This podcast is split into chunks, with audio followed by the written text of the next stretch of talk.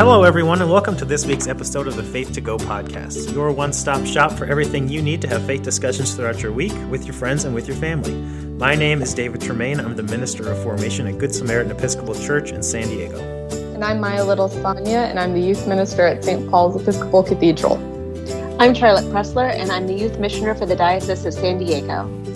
And uh, we welcome back Maya uh, and actually Charlotte who has, I mean, Charlotte was on the podcast last week, but you guys were both sick this week. Mm-hmm. Man, how are you guys mm-hmm. feeling now? This I feel pretty good. Yeah. I got to be honest. Um, I was under the weather, which I attributed to working with children and everything that they have getting to me. Mm-hmm. But in reality, I think I reacted to the medicine I was taking to help me with that. So there you go. There's that. Wow. Compounding. Mm-hmm. Maya, how are you doing? Well, I'm at home resting up today. I'll be fine. Good. You had me down for a few days, but feeling better. Well, you'll be in the prayers of all those listening to the podcast, I'm sure. Uh, so, welcome everybody to this week, the week of October 13th, proper 23 in year C. Man, we're getting up there. Uh, Luke is holding on for dear life, and I am tired of it. Uh, let me tell you. I would love a new liturgical season. It's, it's coming. Just, Advent's on the way. It just really drags on, you know, a little bit at the end of ordinary mm-hmm. time. Uh, I mean, I love Luke's gospel. Don't get me wrong, but uh, I'm just excited to have a little bit of variety thrown in there. Get into a season like Advent. Get some themes going. You know, mm-hmm. some darkness, some waiting, some expectation. Uh, so Anyway, we are still in the middle of Luke's gospel today. Uh, but before before we get into the gospel for today, we need to talk about our uh, Instagram poll from last week, which was based on last week's gospel reading.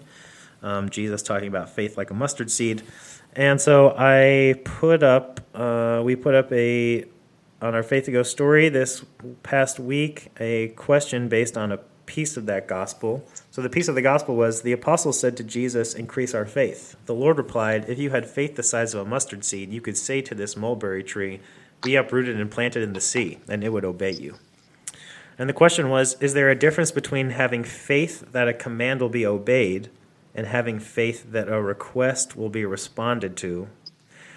Which may or may not have been confusing as a question because not we don't have the same level of participation as usual. Though of those people that participated, 100% of the participants said, yes, there is a difference between these two things.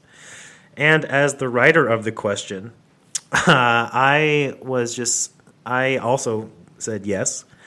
Um, and I was just, I was thinking about the conversation that we had last week and about, you know, this idea that this verb obey in Greek, uh, you know, has this kind of this kind of feeling of like listening and responding, you know. And I was just trying to get at the like the subtle distinction maybe between like having uh, having the idea that like the more the bigger and more increased our faith is, the more kind of like power we have to wield over the world and other people in a way. Like if I say move, mulberry tree, move, like that mulberry tree has to move over like a sheer force of will, like a command.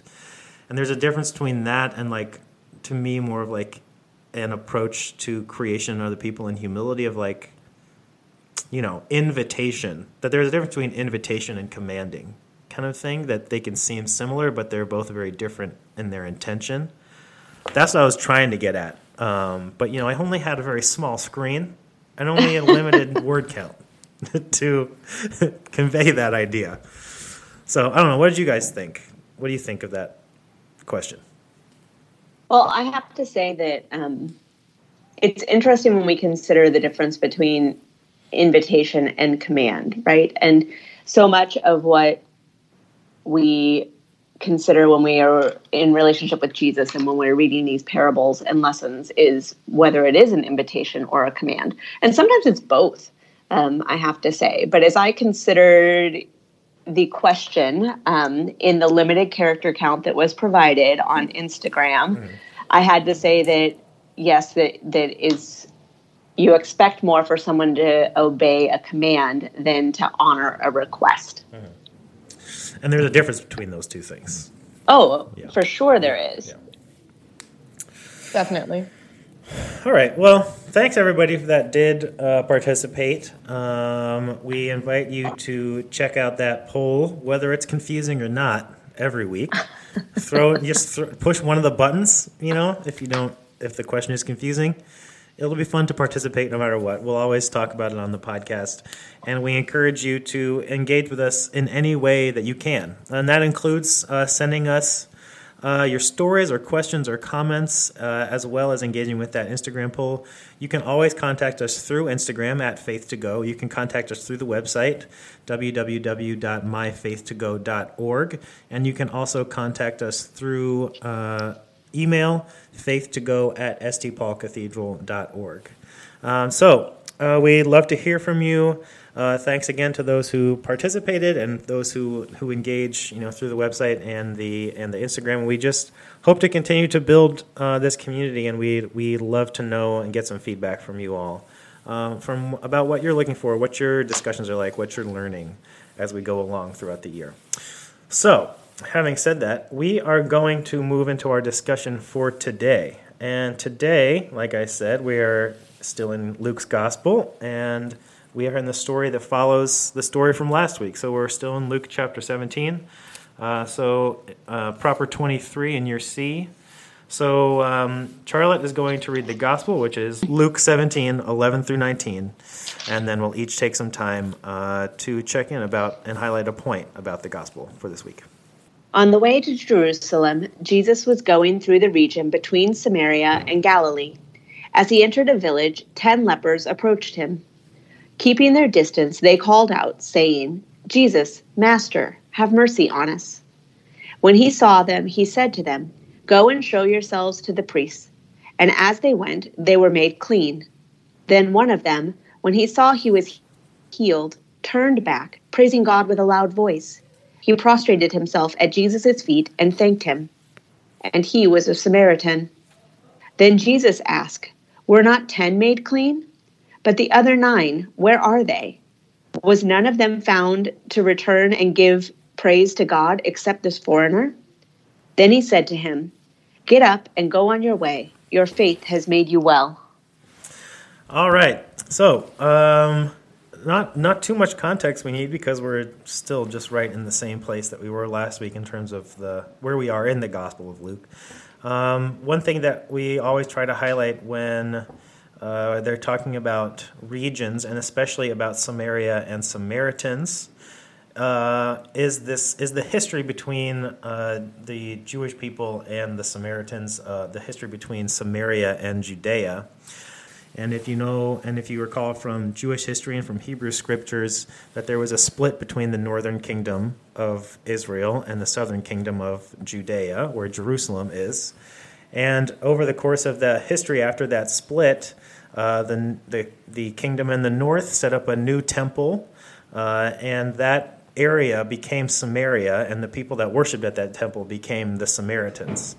So it's so you know these people, the people in Samaria would not necessarily think of themselves as as different as having a different history than the people in Judea, but they were very bitter rivals, and there was a lot of tension over who got it, who was getting it right.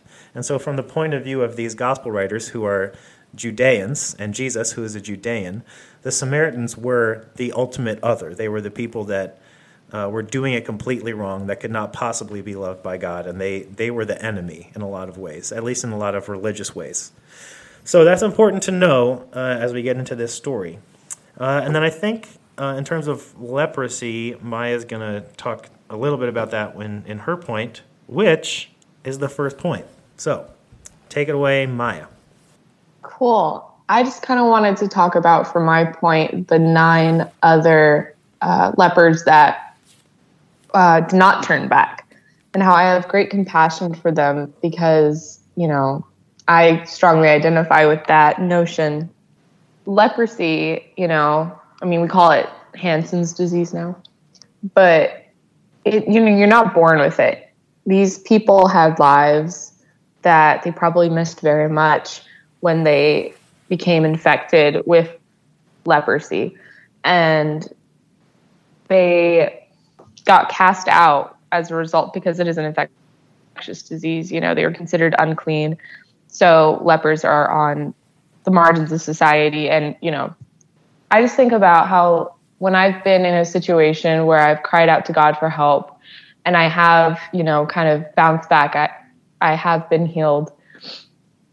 You know, I I just kind of go right back to business as usual. I'm like, thanks, cool, got it from here. You know, and I'm grateful, you know. I'm I'm stoked.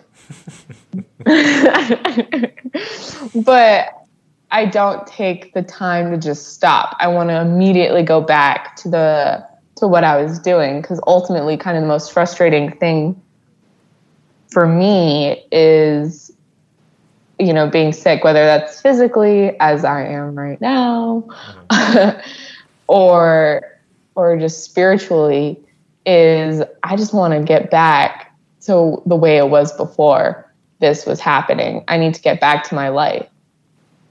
And so when I can press play on that, oh, I go. I you know, go for it. So it's kind of, I don't know. Yeah, my point is just, you know, I get it. And, and I'm still learning to do that. I'm still learning to take those minutes to pause and understand, you know, well, take those minutes to pause and just spend time and give thanks for how I've been saved, hmm. how often I have, and maybe also examining my business as usual and how maybe I'm moving too fast, you know, and not turning back. Yeah, I think about this a lot when I when I get sick. I was recently really really sick uh, with the stomach bug. Um, but even like when I get a cold or something, just anytime that like that kind of physical uh, suffering is happening, um, it's like when I when I'm really sick, I just desperately, desperately want to not feel bad anymore. And then when I feel better, it, I like immediately go back to like all the things that I'm worrying about all the time. And there there's kind of like this beautiful thing in the midst of that kind of physical suffering where like there's this singular focus, at least for me, there's this singular focus of just getting better that is actually very peaceful kind of like mentally and spiritually um, but is terrible physically. And and it's so interesting because like when I'm sick, I have such deep gratitude for like d- deep desire to feel well. But then when I feel well again, I like forget uh, how awesome it is to just feel okay until I get sick again. You know, you know. Right, and I think that that almost translates pretty well into my point, which is the second point, um, which is to whom much is given, much is expected. I mean, we've all heard that a million times. Um, and yet, when we honor the fact that, as Maya and David were discussing, that sometimes when we're healed, when we are better, that our instinct is to go right back to business as usual. And honestly, sometimes abusing our poor bodies again. Um, because that's probably what landed us being sick in the first place. And that we don't take the time to A, say thank you, and B, recognize that maybe we need to make some behavioral shifts of our own so that we don't end up back in that same place. And it's interesting when we get down to verse 16, which is where the one turns back and prostrates himself at Jesus' feet and thanks him and the last part of that line is, and he was a Samaritan. And what it points out then is all 10 of these people who were calling out to Jesus, they were marginalized. Um, they were viewed as less than because of their leprosy. And it wasn't until after they were on their way and they were healed and the one came back that we realized that one of those 10 was actually marginalized twofold because Samaritans were viewed as less than just on their own. Then I automatically start thinking about, well, who are the outsiders now, right? Because for us, it's certainly not Samaritans. We don't live in that region. Um, but in my life, in my town, in my congregation, in the people I interact with every day, who are the people that I expect to respond a certain way, and who are the people that I discount or I set aside and don't expect that same reaction from. Mm-hmm. And as I think about that, then I have to think, well, Jesus loves an outsider. Mm-hmm. I mean, we hear it over and over again. Um, Jesus eats with sinners. Jesus heals the sick. Um, Jesus continually puts himself in this nurturing relationship with those who are set apart. And therefore, then the call to us is not just that we are supposed to include everybody, because yes, we are supposed to include everybody. But what characteristics do these outsiders have that we aren't inhabiting? Um, in this story, specifically, it's gratitude that we got so caught up in heading back in to do what was expected of us, to, to travel the road that was expected of us, that we forgot this important piece of saying thank you, of, of showing our gratitude and appreciation for all that we've been given. And that sometimes by looking at the marginalized, by looking at the outsiders, we're able to see something that's lacking in ourselves that we can then choose to embody. Okay, so I think that uh, we'll go into my point, uh, number three, um, which is that uh, I was. It was interesting looking through the this through this story in the Greek, and it it's I think such an important. I think it's important to look at this story not as a a kind of what not to do from the nine, but the example of this one person. And so I'm, I'm, it's interesting following kind of this journey of this one person that is healed and, and comes back. And this idea of healing and this word that is used, healing, uh, throughout the story actually changes. So in so so the in in different places it's translated as like um, cleansed first as they went on their way they were cleansed and then he saw that he was healed. And then Jesus says, Your faith has made you well. And all three of these kind of healing verbs are three different verbs in Greek. And so I was interested by that idea, and I think it I think it's not it's definitely not accidental by the by the author of the story. And I think that there's kind of a distinction being made uh, that can give us some pointers to like the way that Jesus is calling us to respond in suffering and healing. And so the first verb when it says that people that they were cleansed is this verb katharizo, which is where we get the word catharsis, like something being cathartic. And it's like this kind of like purifying that when we think of catharsis, it's like something is cathartic if it like if we are suffering and then that kind of like immediate affliction kind of it is is cleaned out it like goes away. Um, and so this uh, this like first cleansing that they're talking about when they're on the road uh, all 10 of them are on the road they're all cleansed. And so this kind of like immediate physical leprosy affliction is is taken away from them you know? So that that immediate kind of like suffering is gone and so the interesting thing is that only one of them is described as recognizing this second kind of healing, which is iaomai in Greek. So it's different than katharizo. So iaomai is when they, the guy says, uh, when, when the gospel says, then one of them, when he saw that he was healed, turned back. And so this this iaomai is is about is kind of translated as healing, but it could also be like being made whole and more physically but also specifically by God. Kind of like that you're rec- it's a recognition that this is like a, a gift from God, this healing. So recognition that this thing is not just a taking away of an affliction, but a be a like a wholeness making uh, healing physically, which kind of leads to a spiritual wellness.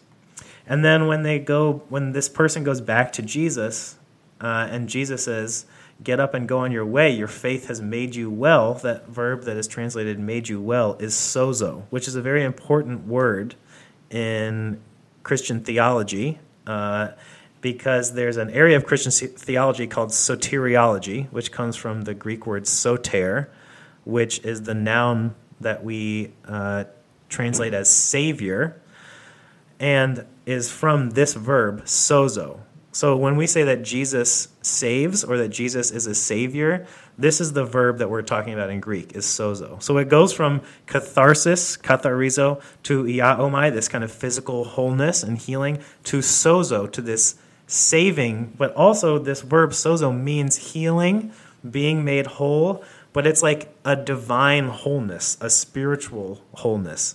So that I it looks like to me Jesus is outlining kind of like these different steps on the path of heal of like recovery and healing from suffering.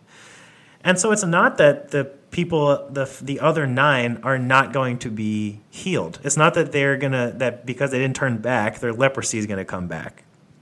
It's more that this healing is like a free gift from God. This is happening all the time no matter what we're const- this is like a constant invitation. This is not a once and for all kind of thing.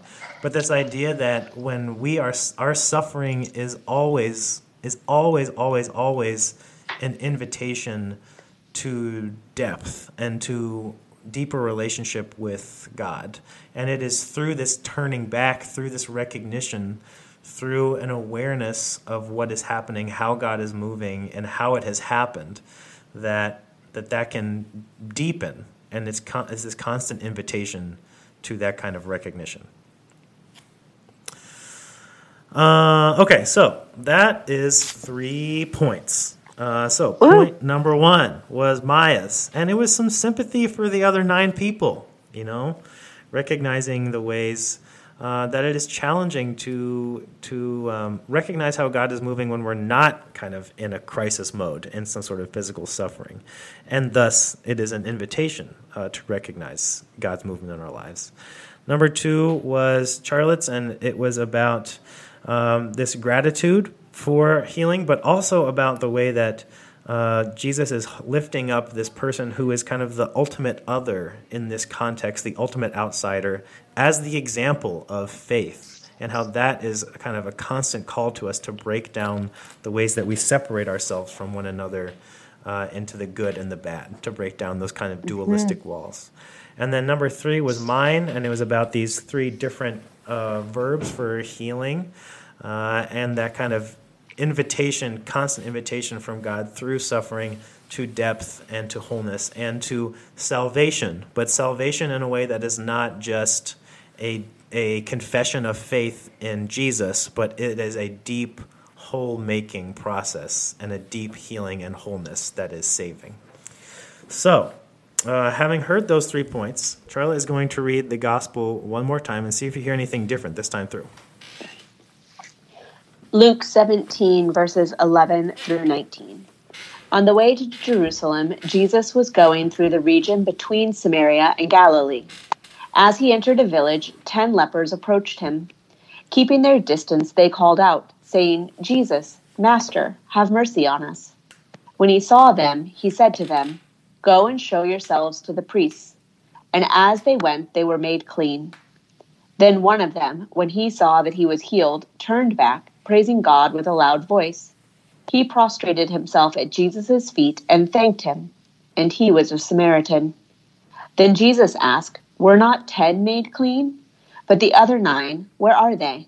Was none of them found to return and give praise to God except this foreigner? Then he said to him, Get up and go on your way. Your faith has made you well. All right. Thanks, everybody, for tuning into this week's episode of the Faith to Go podcast for the week of October 13th, proper 23 in year C. Uh, please send us any and all of your questions, comments, or stories from your week of faith discussion. We'd love to hear from you. You can contact us through the website, www.myfaith2go.org, through Instagram at faith2go, or uh, you can email us directly, faith2go at stpaulcathedral.org. Make sure to uh, take part in those Instagram polls uh, every week.